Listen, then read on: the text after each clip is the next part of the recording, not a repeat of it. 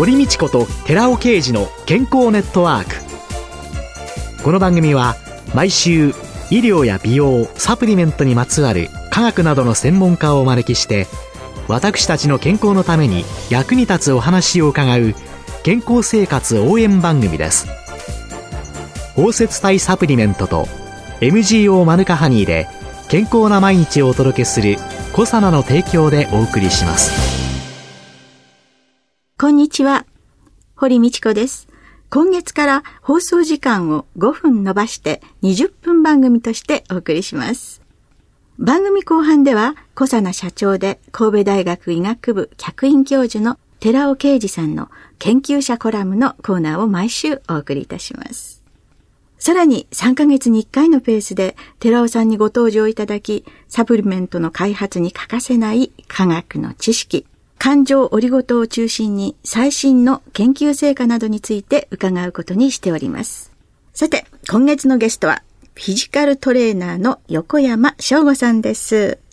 どうぞよろしくお願いいたします。よろしくお願いします。横山さん。はい。すみません。フィジカルトレーナーってどういうお仕事なんですか？はい。フィジカルトレーナーというのは、僕が今関わっているのはテニスが多いんですが、テニスにおいてその体力的な要素を高めていくためのそのトレーニングを一緒に行っていくトレーナーというような形です。必要になる体力っていうのは、はいスポーツによって違うんですか？そうですね。スポーツによっていろいろ違うんですが、テニスは個人競技ということもあって、かなりいろいろな瞬発力であったり、持久力であったり、コート上での切り返しの能力であったり、様々な能力が求められてくるので、その分そのフィジカルトレーナーの関わりというのも大きくなってきますね。そういうそのフィジカルトレーナーというのの仕事に就くためには、はい、何か資格みたいなものが必要なんですか？そうです。僕が持っているのは日本体育協会が出しているアスレティックトレーナーという資格なんですが、もともと、えっと、僕自身は最初トレーニングコーチになりたいなと思って、出身が高知県なんですが、大阪の専門学校に出て行ったんですが、そこでそのアスレティックトレーナーという資格を取るために出たんですが、行ってみると最初その怪我の予防であったりリハビリのその資格というようなところで自分のやりたいこととは違うかなというふうに思ったんですが、その資格を取って活動していくうちに徐々にそのトレーニングの方でその仕事をいただけるようになってきたので、今はそのトレーニングコーチとして活動をしています。はい、じゃあ、トレーニングコーチになるための特別な資格っていうのは何を持ってなきゃいけないなんてことっていうのはもう特にないですね。いろいろな資格を持っている方が活動されているので、うん、特にこれというのはないですね。アスレティックトレーナーになるために、まあ、学校にお行きになった、はい、で、そこで学ぶことっていうのはやっぱり体の基礎であったりとかいろんなことなんですかね。そうですね。体のその作りの解剖学であったり、その生理学であったり、その他も栄養学いろいろなことをそのカリキュラムの中で学んできました。じゃあ、やっぱりトレーナーになるためにはそういう基礎知識があった方がそうですね。実際にその現場に立ってみると基礎知識がないと、えー、やっぱりその選手にいろいろここに対応するのが難しくなるので、えー、ないとやっぱり困りますね。そういう知識を持っている方の多くというのが、はい、リハビリであったりだとか、はい、その怪我の予防であったりだとか、はい、そういうような方でご活躍なんですか？そうですね。まあトレーニングのコーチの方でもそういった知識を持ってる方もかなり多いので、え実際にはその、そこの怪我のところから入れたっていうのは自分の中ではプラスかなというふうに、やはりその選手でも怪我を抱えている選手などが多いので、そういう選手に対応しようと思ったら、そこを見切れないと、やっぱり普通のその競技力アップのトレーニングのところにもいけないなっていうふうには感じていますね。じゃあ基礎知識があったらなんですね。はい。で、じゃあその平均的な、まあ一般的にですね、はい。どのような現場では体力を高めるためのトレーニングとか、はい、そういうのはどういうことをなさるんですか？実際に僕がその選手についていかしてもらう場合は、まずそのテニスの前のウォーミングアップからスタートをして、やはりその体が動く状態でないとテニスの中でも100%のそのプレーができないので、体を温めてしっかり動かしたいところを動く状態にしてあげてから、まずコートに送り込んで、で、それが終わったり、その合間で、その、いろいろなトレーニング、体幹のトレーニングであったり、その他コート上の動きであったり、ウェイトトレーニングであったりっていうのを一緒にやっているというような形です。その日その日によって違うんですが、その練習の前にトレーニングを入れたり、で、その練習後にそのトレーニングを入れたり、あとはもう試合についていってその中でトレーニングをするというようなところで、その都度全然その内容というのは変わってきたり、その入れる時間帯とかっていうのも変わってきたりはしますね。はい。もともとは野球選手？そうです。高校までは野球をやってました。ずっと野球をなさる。はい。トレーナーとしてテニスにこう、ガはいッといっちゃった、はい。何か契機が終わりなんですか？最初は僕あの、もともとトレーナーになったきっかけは自分が野球やってたんで、やっぱり野球選手を見たいなっていうのがあってトレーナーになって、初期はそのアメリカンフットボールであったりサッカーとかっていうような競技を見させていただいてたんですが、たまたまあの、デビスカップっていう男子の国別対抗戦の試合が、僕今大阪にいるんですが、大阪の開催が何年か続いていて、そこでお世話になってるそのトレーナーの先生のところにお手伝いをしてくれる人はいないかという依頼が来まして、それを僕たまたまいただいて、そこからそこに行かせていただいてお手伝いをさせていただいている中で、テニスでそれだったらやってみたらどうやというふうに声をかけていただいて、そこからもテニスの方に徐々に入っていったというような形ですね。今はテニス今はもうほぼテニスがもうメインですね。と、そのテニスに入る前に、はいい、ろんなところをっはい。ておっしゃいましたよね。はい。スそポうですね。ーツによる違いあるいはその選手の特性とか、はいこのスポーツの選手たちはなんかこういう傾向があるとか、なんかお感じになってること。もともと僕の持ってるイメージの中でやっぱりテニス選手っていうのがこうちょっと線が細くて、ええ。で、あんまりトレーニングをしていないっていうような印象を僕はもともと持っていて、こういうとちょっと申し訳ないんですが、で、他競技の選手、アメリカンフットボールとかであれば、やっぱりその体の大きさであったり、純粋なそのフィジカル能力っていうのが、そのまま競技のパフォーマンスに関わってくるので、そういった部分でのそのトレーニングに割いてる時間っていうのは違うかなというふうに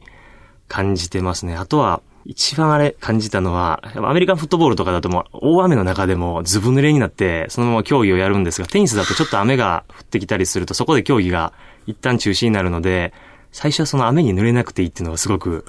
いいなっていうふうに。泥まみれのテニス試合なんてないですもんね。そうですね、はい。その筋骨隆々のもう体を作るぞっていうフットボールとか、はい。なんかの選手と違い線が細いとはい。最初感じてらしたはい。テニスは今はどういうイメージに変わられました？そうですね。ここ最近はその日本の国内のトッププレイヤーでも、そのフィジカルトレーナーをその遠征であったり、普段の練習につけて、えっと、活動をしている選手が多くなってきていて、体を作る意識もかなり大きくなってきていて、体つきもがっしりとした、僕の以前持ってたイメージとは少しずつ変わってきているというような感じですね。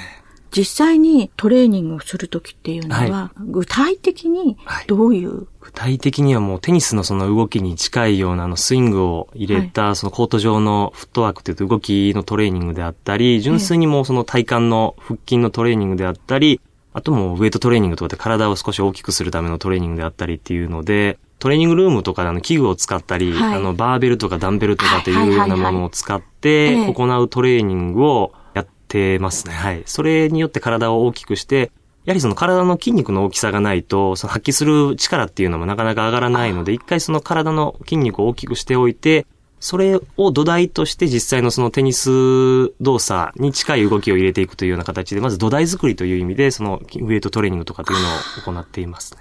テニスってどこの筋肉を使ってるんですかあれ？ここっていう、ちょっと絞って言うのは難しいんですが、やはり全身の筋肉なんですが、まあ下半身からその運動を上半身に伝えていくっていうのが基本になってくるので、まずその下半身で、その下半身の上にあるその体幹っていうのはかなり意識をしてトレーニングをしてもらってますね。でも筋肉があまりつきすぎて重くなっちゃうと、はい。俊敏な動きにはつながらないんじゃないですか？そうですね。もう筋肉が重くなりすぎると逆に重りになってしまうので、そうならない程度にある程度身長とかっていうので体重をこれぐらいまで上げたいねっていうのをその選手と話をしておいて、で、あとはもう体力測定とかを行って切り返しのタイムがどれぐらい上がったであるとか、背筋力とか握力がどれぐらい上がったとかっていうようなその数値をある程度目安にしてトレーニングをしています。ただやみくもにその体を大きくするだけで、やっぱりコート上では全然その違った動きになってしまいかねないので、それは注意をするようにしてますね。握力がどうなったとか、はいい、ろんなものが全部その体を作ったことによって、はい。どう改善してきたかっていうのは、はい全部そうやって計測されていくんですかいや、すべては計測はできないと思います。なのでもう、その選手とちょっと話し合いをしながらコミュニケーションをとって、実際にこの体重がこれぐらい増えたけど、動きはどれ、どんな感じとかっていうのを、選手のフィーリングを聞きながら、で、少し重いですとかっていうのが返ってきたら、少しそのトレーニング内容を調整をして、そのウェイトトレーニングをやってたところから少し走る内容を入れたりとかっていうので、その都度、そのコミュニケーション一番重要視はしていますね。はい、やっぱり選手が体感している、自分で感じていることっていうのが一番、はいそうですね。やってるのはやはり選手自身なので、外から見てるのと多分本人が感じてる感覚というのは全然違ったところがあると思うので、そこをできるだけ完全に一致するのは多分難しいんですが、近づけるようには意識をしていますね。い。や、なんかあの、フィジカルトレーナー、本当に申し訳ないんですけどね、はい、私、何も知らないもんですからね、こう、ダンベル上げたりなんかしてね、はい、筋肉パカパカ作ってね、はい、そんで終わりかなっていうようなね、ふっと思ってたりしたところがあったんですけれども、はい、なんか聞けば随分奥深いですよね。そうですね。なので、すごくやっていても楽しい、そう、選手と一緒に作り上げていくっていうのはすごく楽しいと感じますね。ね、なんかの動きをするときには、この辺りの筋肉がこうなってるといいんじゃないかとか、はい、そのためにと言って、なんかその、すごい奥深いと思うんですけれども、はい、そのトレーナーの醍醐味っていうのは、やっててよかったとか、はい、いや、ここが楽しいですよっていうようなところ。うん、やっぱり選手が、一緒にトレーニングしてる選手が試合で勝った時っていうのは一番楽しい瞬間ですね。で、実際にこういうトレーニングをして、ここの動きが良くなったとかっていうようなフィードバックをもらって、あ、自分の考えは合ってたなっていうのと、選手がやっぱりそのトレーニングのおかげで勝てたとかっていうのをたまにこうポロッと言ってくれることがあって、自分の中ではそんな大喜びはしてないようなアクションはするんですが、心の中では。心の中でよしっていうようなっしゃーって、ね、心の中では。はい、でも、顔は。顔はちょっとクールには 装ってますね。はい。クールに。はい、え、でも、よっしゃって言った方がいいんじゃないですかって私なんかか、はい、もう単純おばさんですから思ってしまいますけれども。でもそうですね。結果に結びつくっていうのがやっぱり。はい、楽しいですね。ねはい。あれですよね。でもこういうそのフィジカルトレーナーというのを目指している、はい、こういうことをするようにしたいという職業として目指していく後進の人たちの育成っていうのは、なされてるんですかね、日本では。そうですね。僕の通ってたそのトレーナーの養成校のようなところがかなり今増えてきていて、大学でもそういう養成機関が増えてきているので、とやっぱりそのスポーツをしていたということで、そのスポーツに関わりたいというような学生さんもかなり増えてきていて、そうですね。その勉強はすごくしやすい環境にはなってきているとは思います。ですがやっぱり競争はやはり激しくなるので、なかなか自分の目指しているところで仕事ができるかっていうのは少し難しくはなってくるかもしれないです。僕もたまたまそのデビスカップが大阪で開催されてなかったらおそらくテニスには関わってなかったかなというふうに感じるので、本当に運も一つ重要な要素かなというふうには思いますね。ああ、運。そうですね。はい、人間のね、運命ってね、はい、自分だけの力じゃどうしようもないものがあって、何かにこう動かされてるっていうのがあるんでしょうね。はい。はい、でも、今、いろんな企業が、スポーツクラブだとか、いろんなものをこう縮小していってしまっている。はい、そういう中で、プロの選手であったりなんかは、もうかなり努力をされて、トレーナーの方たちすべてをこう、いろんなことで、一つのチームとして動いていくための資金の問題であったりだとか、日本っていうのはまだまだ遅れてますよね。そうですね。やはりその、企業がさっき言われたように、スポーツ界から撤退をしていくというような状況で、スポンサーがつかないと、やはり個人競技であるテニスの場合は遠征を回るのも厳しくなってくるので、そうですね。時代の中では厳しい環境に選手は立たされてるなというふうには思いますね。なので、やっぱトレーナーとしても、できるだけもし依頼を受けていった場合には必ずの結果を出すっていうのは、えっと、心に決めて、ちょっと覚悟を決めていくっていうような状況ではありますね。だからこそ楽しいっていうのも、結果が出た時には。そうですね。はい、ね悪いことばっかりではそうですね。プラスにちょっと考えていきたいです、ね、そうですよね。はい、そうすると、結果が、はい、につながり、そこにスポットライトが当たり、そしてまたそこにスポンサーがというような形になっていくかもしれませんよね。はい、そちらの流れでいけばいいなっていうふうには思ってますね。はい。今週のゲストはフィジカルトレーナーの横山翔吾さんでした。来週もよろしくお願いします。よろしくお願いします。続いて、寺尾刑事の研究者コラムのコーナーです。お話は小佐奈社長の寺尾啓二さんです。こんにちは、寺尾啓二です。今週はシクロカプセル化1ナノメーター分子ミセルは真のナノテクノロジーについてお話しします皆さんはシクロカプセル化ということはご存知じゃないと思いますけどもナノテクノロジーというのは聞いたことあると思います。ナノメーターっていうサイズなんですけれども皆さん1ミリメーターはよくご存知だと思いますけども1ミリメーターの1000分の1が1マイクロメーターで1マイクロメーターの1000分の1が1ナノメーターということになります。で通常の皆さんが知ってるナノテク技術といいますのはこの100ナノメーターサイズを言うわけです。つまり1マイクロメーターよりは小さい。で100ナノメーターあたりであればナノメーターと言っていいということなんですけども1ナノメーターのサイズのナノテクノロジーが開発されたんです。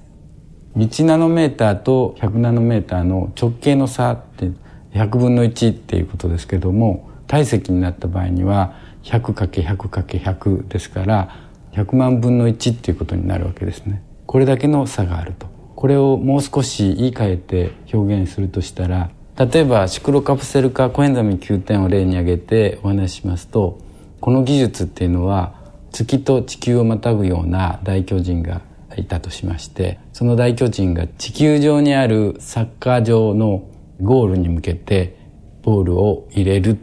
っていうような技術なんです。つまりゴールがシクロデキストリンであってコエンザミ9点がそのボール。そのようにコエンザミ9点をシクロデキストリンの中に入れた。これをシクロカプセルと言うんですけれどもこのようにしますとそこからコエンザイム9点を体の中に非常に取り込みやすくすると。いうことが分かっておりますしコエンザイム9点のような不安定な物質が安定化されて壊れないようにして安定な状態で体の中に届けてあげるというようなところにも利用できるというものであります。大巨人がシクロデキストリンの中に手で9点を入れるというようなすごいありえないような技術なんですけれどもそれが成し得たと。これが本来の1ナノメーターつまりシクロデキストリンのサイズがちょうど1ナノメーターですので真のナノテクノロジーと言えるのではないかと思っております。寺尾啓二の研究者コラム今週はシクロカプセル化1ナノメーター分子ミセルは真のナノテクノロジーのお話をいたしました。